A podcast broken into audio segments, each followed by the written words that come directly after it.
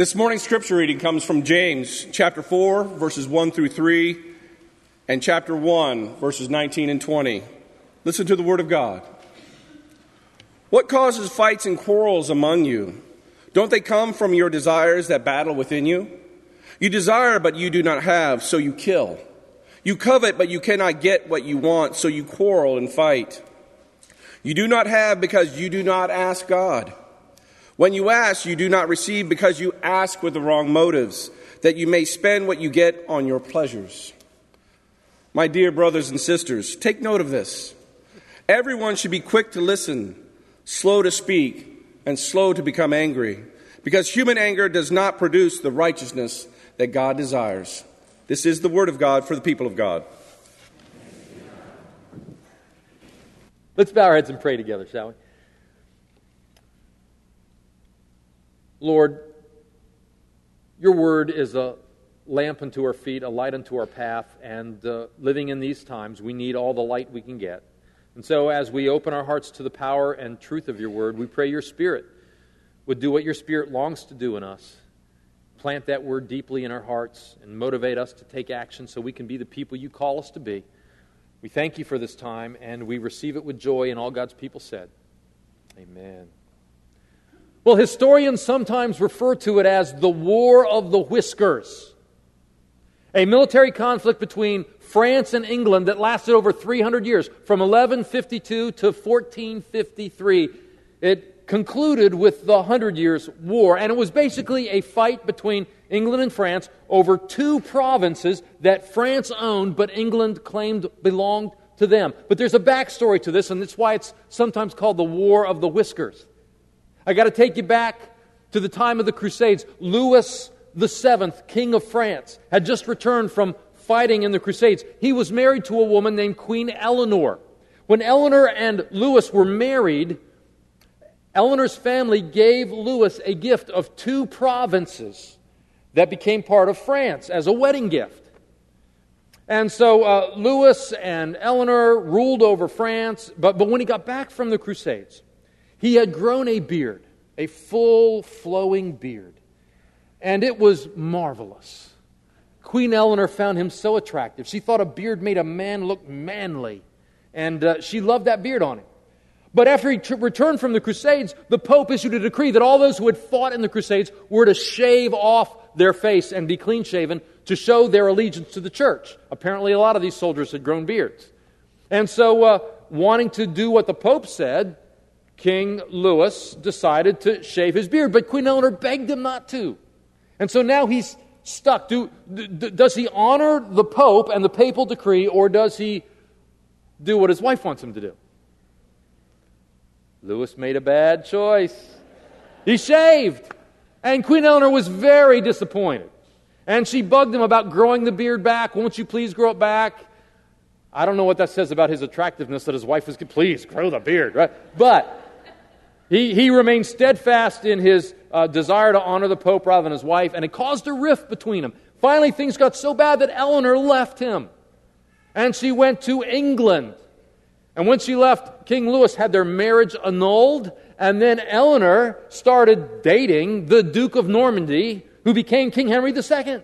And once Eleanor married King Henry and now became the, the, the Queen of England with Henry, they decided they wanted those two provinces that Louis got when Eleanor and Louis got married. So Henry sent notice to King Louis and says, Hey, uh, the, you know that gift you got as a wedding present from Eleanor's family? We, we, we think that belongs to England now, so we're going to take that property. And Louis sent word back saying, Hey, you know what? You can keep my ex wife, but I'm keeping the property.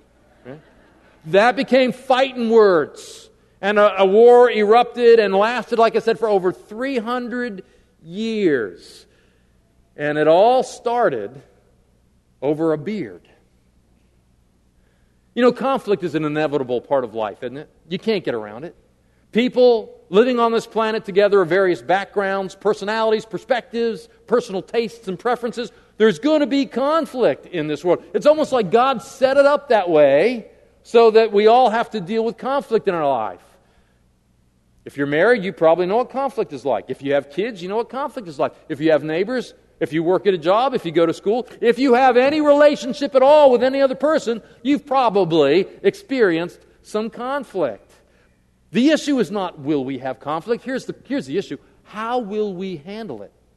How will we manage it? How, we, how will we resolve it? And one of the keys to a healthy, happy, joyful life is to learn how to deal with conflict in a positive, healthy manner. Because I'll tell you what, friends, from my perspective as a pastor, I see so much brokenness, so much pain, so much woundedness in people's lives that has come from conflict not handled well, not handled wisely, that leaves a lasting wound or brokenness in a person's life and makes us very uncomfortable about dealing with differences and challenges because we're afraid of conflict. And when we do engage in conflict, it gets ugly so quickly, it leaves wounds and pains. Right? We need to remember what Paul says in Romans chapter 12, verse 18. He says this As far as it depends on you, live at peace with everybody. That doesn't mean we become a doormat and let everybody walk all over us. Doesn't mean we don't have standards. Doesn't mean we don't stick up for ourselves when it's appropriate.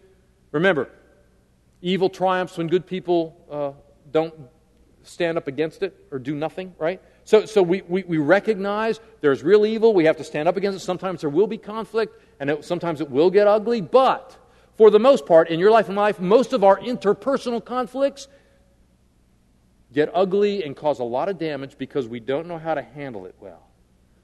So, welcome back to our series, Building a Faith That Works, where we're looking at the New Testament letter of James.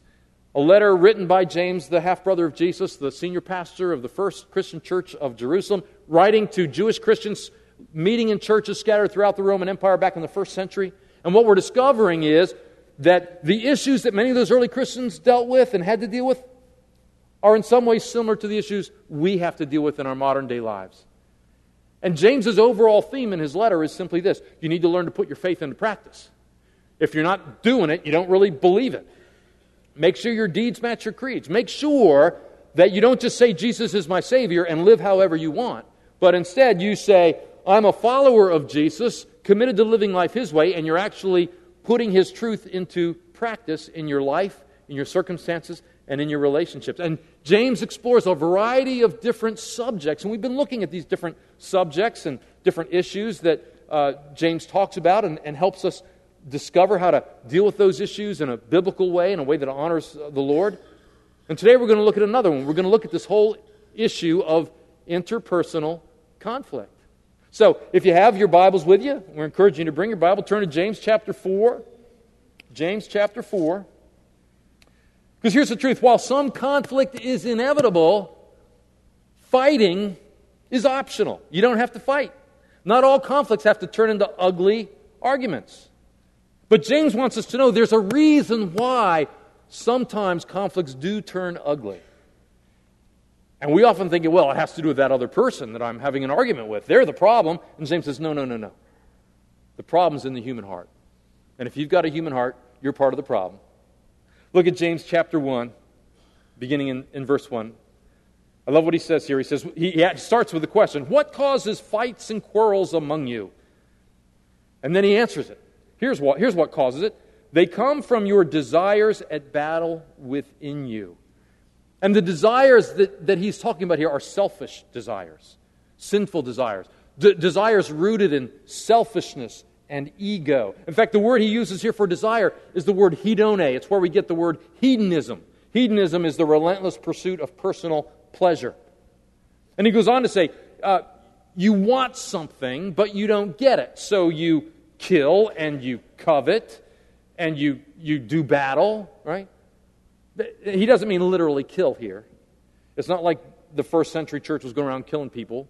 Uh, what he's talking about is you, you want something and you don't get it, so you turn ugly.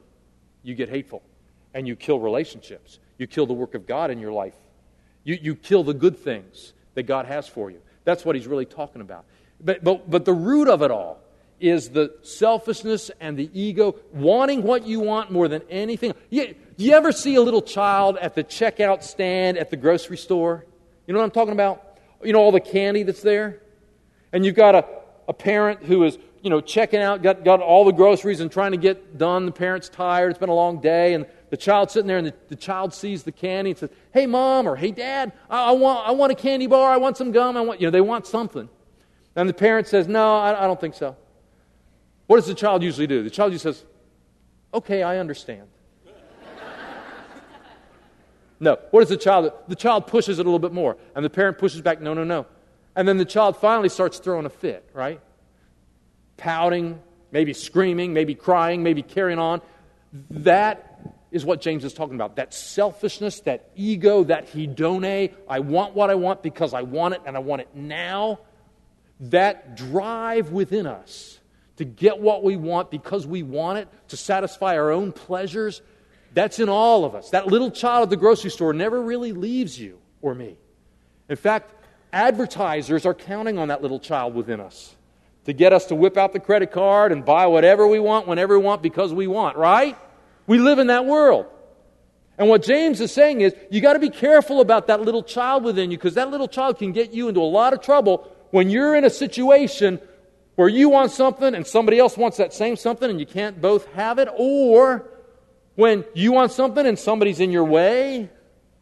Right? James is warning us here that what leads to a lot of conflict, a lot of ugliness, is that selfish ego within us, that, that desire that really isn't healthy. So, what we're going to do is we're going to talk this morning about three practical biblical ways we can learn to resolve conflict wisely and well because of that inner child at the grocery store that's a part of our lives. We're going to learn how to tame that child, how to control that so that it doesn't, we don't end up in ugly conflicts with people. So, three biblical principles. Here's the first one Make sure you desire God above all else. Cultivate a desire for God and for His way in your life and for His goodness to flow through. Cultivate that desire above all other desires.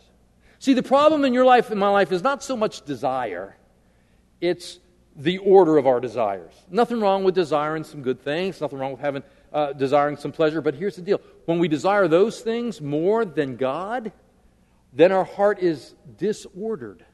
We're, we're, the, the desires are out of order. And, uh, and the reason so many of us get depressed and frustrated and irritated and angry and we start to be resentful and we start to lose our gratitude is because we want stuff more than we want God.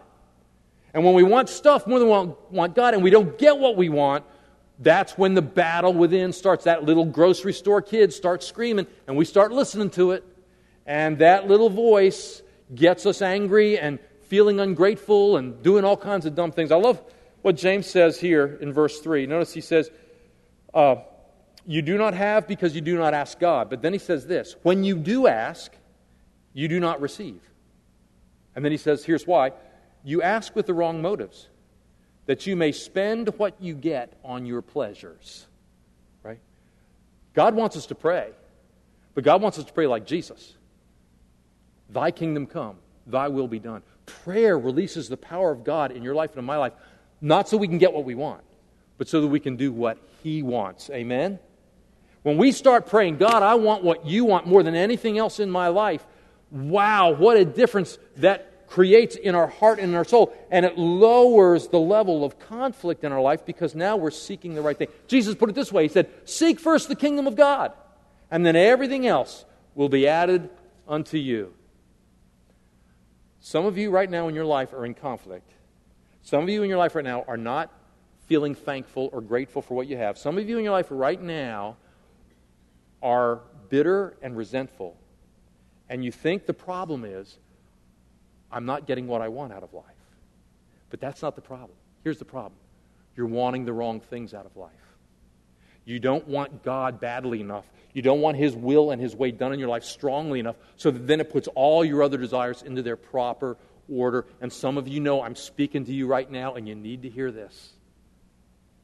Cultivate a love for God, a desire for God above all else. That's the only way to quiet that screaming child within us. I love the way Timothy puts it. He says, Godliness with contentment is great gain.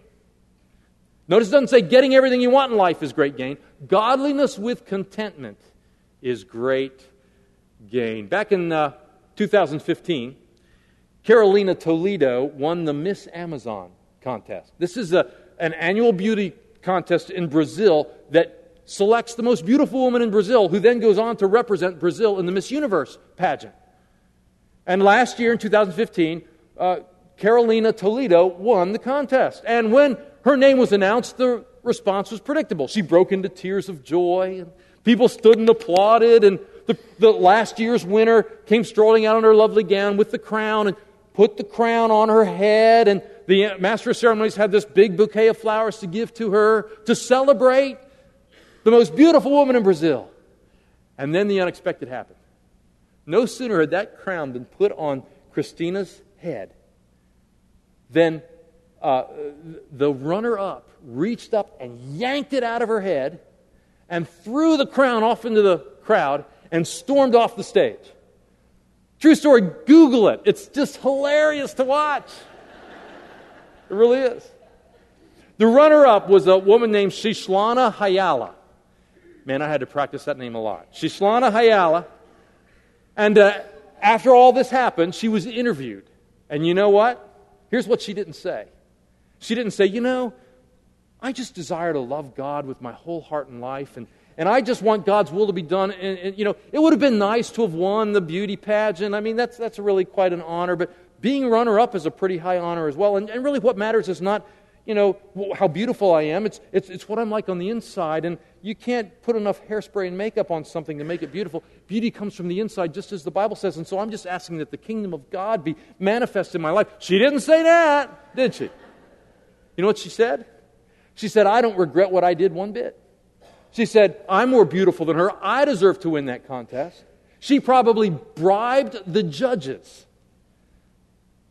Now, can you see the little child at the grocery store here? I didn't get what I want. Hey, we can understand that Shishlana's a little disappointed. Sure, she had her heart set on something, she didn't get it. That's going to happen. How do you respond? You can tell a lot about what your real desires are in life by how you respond when you don't get what you want. What really matters in your life and in my life is evident by what we do, how we respond when we don't get something we think we ought to have. If that little child comes out and starts screaming and carrying on, we get a bad attitude, that's a clear sign that there is desire at war within our heart, and the kingdom of God is not what we're seeking first, and instead we're chasing after lesser things. And it's so easy to happen. In fact, Friends, this is why it is so important that we engage in the spiritual disciplines. Things like what we're doing here, worshiping together as the family of God. Because frankly, I need to be reminded every Sabbath day that my life is not my own. I'm here to love, honor, and serve God. Jesus bought me with a price. I need to desire to seek His kingdom first. I need to be reminded every single Sabbath day, and I need to worship and come and say thank you to God for all He's given me and all He's entrusted to me. I need to remember that I have responsibilities that go along with my privileges, and I need to live those out, don't you?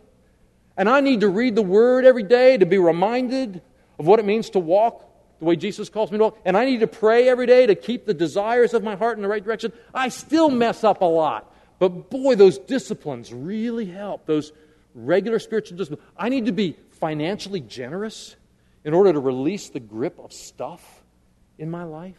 So that if God says, I want you to give more, I'll say, Yes, sir, I'm honored to do it rather than, oh, if I do that, then I can't have this, this, and this, right? So the truth of the matter is, our problem, the reason we have so much conflict in our lives, is our disordered heart. And the only way to fix that is to make sure you desire God above all else. Amen? All right, here's the second practice. Second practice. Turn frustration into fascination. All right? We've talked about this before when we've talked about marriage. Because no place is this more important than your marriage and your family. Because uh, when you get frustrated about something that your spouse is doing or that your kids are doing or your boss is doing or your neighbors, when you get frustrated, you often end up having a confrontation rather than a conversation, right? Because you're bringing all that frustration with you and you're speaking in a tone of voice and you're using words that cause defensiveness and immediately cause an argument to break out, right? So here's how you fix that when you start to get frustrated, just stop, take a deep breath, and say, This is fascinating. I'm fascinated. Instead of I'm so frustrated, just say, I'm fascinated. Right? You come home, your kids haven't done the homework, the house is a mess. You are now officially fascinated. right? Well, I'm t- I know you laugh, I laugh too, but wow, it just diffuses it all. It really does. It makes such a difference because here's the deal uh, we have to learn to try to understand the other person in order to resolve the conflict with them. And, and fascination allows me to listen, to ask questions, to, to be in a learning posture instead of an attack posture. See, you shouldn't have fights with people. Here's what you should have learning conversations where you're learning what were they thinking, what were they doing. So, so be fascinated. Channel your inner Mr. Spock. Right? You remember Star Trek, the original? I'm, uh, this is how old I am. The original ones, where Captain Kirk is frothing at the mouth and he's all mad. He wants to punch somebody in the face or you know shoot him with his laser or something. And there's Mr. Spock over there going, fascinating, right? That's just. Uh, I'm not saying we can't have emotion. I'm saying you got to control the emotion. One of the best ways to do that is by choosing to be fascinated instead of frustrated. Be curious about the situation or the way the other person is thinking. Try to, instead of saying, this really ticks me off, say, I need to understand this, right? One of the passages we, we listened to this morning that was read for us, James 1 19 and 20, it's your memory verse for this week. Let's put it up on the screen. Let's, let's just say this out loud together. Everyone should be quick to listen, slow to speak, and slow to become angry, for a person's anger does not bring about the righteous life that God desires. Quick to listen, slow to speak. I think that means be fascinated. I think that means listen, ask questions, try to understand. If you can't if you can't articulate the other person's point of view or the other person's issues or what the other person then you don't understand them yet. You have no right to give your point of view. Remember what Steve Covey said in the the seven habits of highly effective people, seek first to understand, then to be understood. Because it's only once I understand the other person that I'm ready to communicate in a way that they can then understand me. I can still remember when I was in high school. I joined the debate club in high school, one of those after school clubs, and you know, you, you, you take sides and you debate stuff. They teach you debate strategies and all that. I signed up for debate club. And uh, the first day, the teacher was there, and uh, she says, We're going to have a debate next week, and it's going to be about capital punishment executing criminals who've you know, committed murder, that sort of thing. And she says, How many of you all here, just curious, how many of you all here are in favor of capital punishment under some circumstances? My arm shot up. I was, absolutely. Oh, I'm in favor of that under certain And a bunch of other people raised their hands too. And she said, Okay, you're team A. And then she says, How many of you are opposed to capital punishment? And then a bunch of other people raised their hand. And she said, Okay, you're team B. So here's what I was thinking. This is great. Teacher's going to say, all you on Team A, you're going to work together and come up with the best argument you can have for why we should have capital punishment. And all you over here in Team B, you're going to work up the best argument you can have for why we shouldn't have capital punishment. That's the way I thought it was going, and I was all excited about that. I was ready to let those dummies know. But that's not what she did. You know what she did? She said, You on Team A, you got to come up with the best possible argument as to why we shouldn't have capital punishment. And you on Team B, you have to come up with the best possible. She, she made us argue the position we didn't agree with. And it was brilliant. Hey, it didn't change my mind necessarily, but it allowed me to understand both sides of the argument. So now when I get in a conversation with somebody over a controversial issue like this, the first words out of my mouth are, You're just a softy, you can't deal with reality. No, I understand where they're coming from. See the difference? I'm telling you, friends, be quick to listen, slow to speak, slow to become. Turn frustration into fascination. Have a learning posture when you go into disagreements. Your, your desire is not to win the fight, your desire is to learn and understand so that maybe you can figure out how better to resolve the conflict or at least live with that agree to disagree. Right? That, wouldn't that make a huge difference in our country right now? If we would just lower the animosity and just seek first to understand, turn frustration into fascination, I think it would. My wife and I do this in our marriage all the time. You know, if you're married, you need to know this. Research has shown this. What makes one marriage successful and another marriage a failure is not whether or not there's conflict. Marriages always have conflict. It's how the couple deals with the conflict how they treat each other, how they talk to each other, how they respond to it, how they work to resolve it. That's the key. And I'm, I'm giving you the keys to the kingdom right now when it comes to your marriage. Turn frustration into fascination. I do that with my, I have this little expression I use when I'm starting to get frustrated with Lynn and I don't want to be. I want to turn it into fascination. Here's what I say Honey, help me understand. Help me understand. That's what I do. Help me understand why you thought this was the right thing to do. Or help me understand why you said this to the kids. Or help me understand why you thought we needed to buy this right now. Help me understand. Wow. What a difference help me understand. Now, she knows, because we've done marriage conferences together, she knows whenever I say help me understand, she knows I'm battling frustration. So you know what she does? She says, Oh, I'll help you understand, all right. Here, here. Here's what you need to understand. I'm right and you're wrong. That's how she does it. And we do exactly what you do. We laugh about it and then we get then we get serious. But little humor helps, right?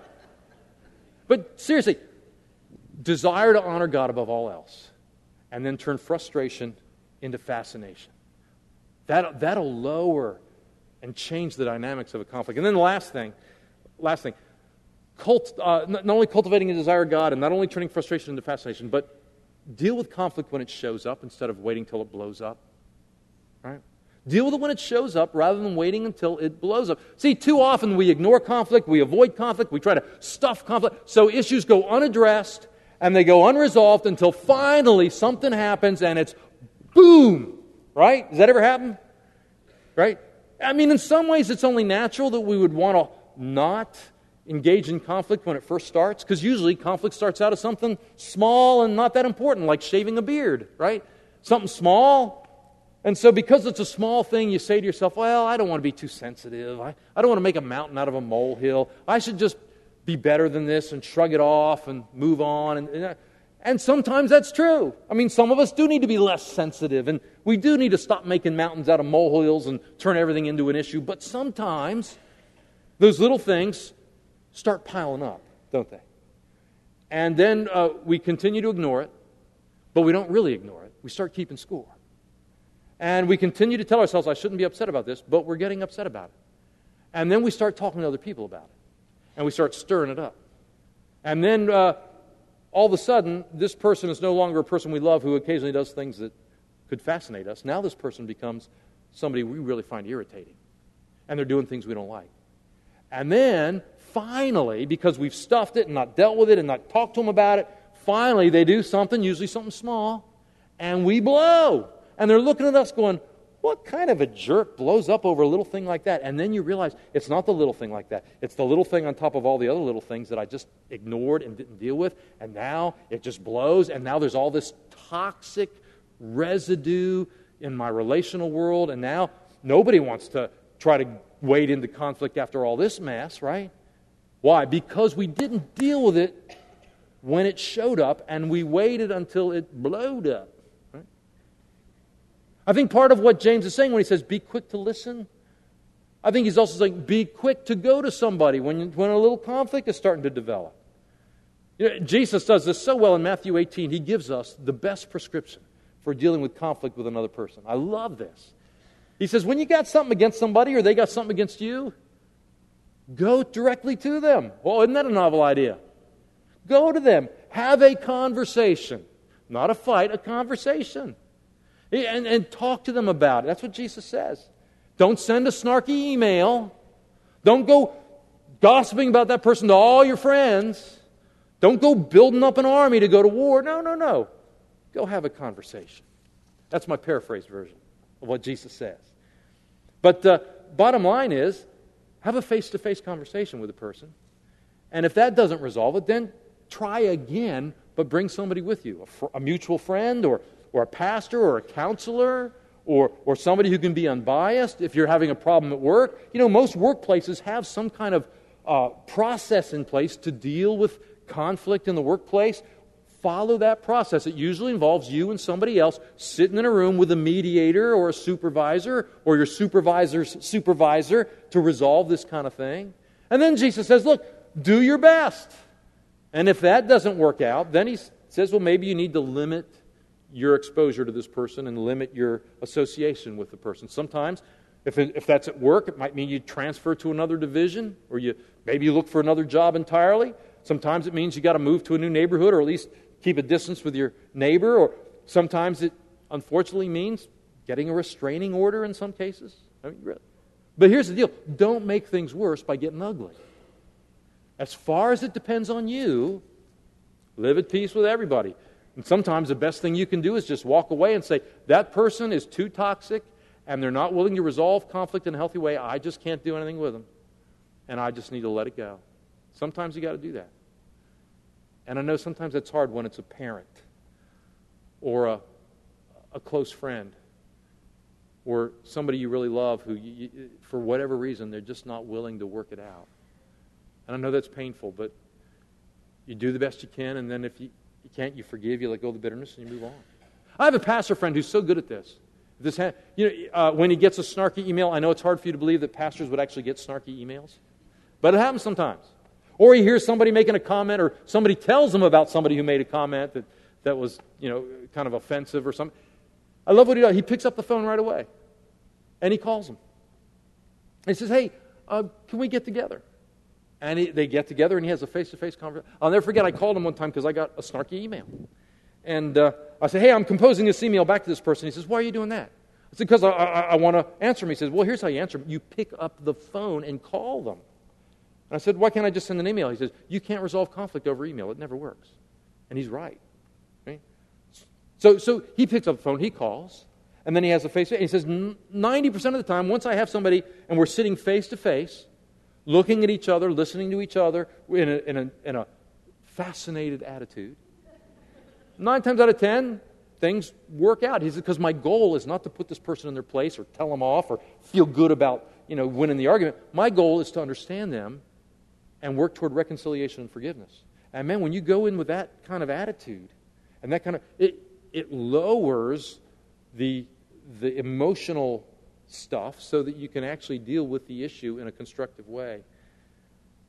But here's the bottom line you got to deal with it early before it gets so emotional and so frustrating that, that it's, it's hard to deal with at all. What causes fights and, fights and quarrels among us? Simply this selfish desires that battle within us. So cultivate a desire for God above all else. That'll put all the other desires in their proper perspective. Sometimes conflict is the result of misunderstanding. So so turn frustration into fascination. Seek to understand. Have a learning conversation. That, that resolves a lot of misunderstandings. And sometimes conflict is there because we've let a small issue get ignored until it becomes a big issue. So deal with it when it shows up instead of waiting till it blows up. Conflict is inevitable, but fighting is not. If we desire to seek God's kingdom above all else, if we'll turn frustration into fascination, if we will do our part, to deal with conflict when it shows up. We'll be honoring what our Lord tells us to do. And we'll be living at peace. And we'll show up the world what it means to put your faith into action.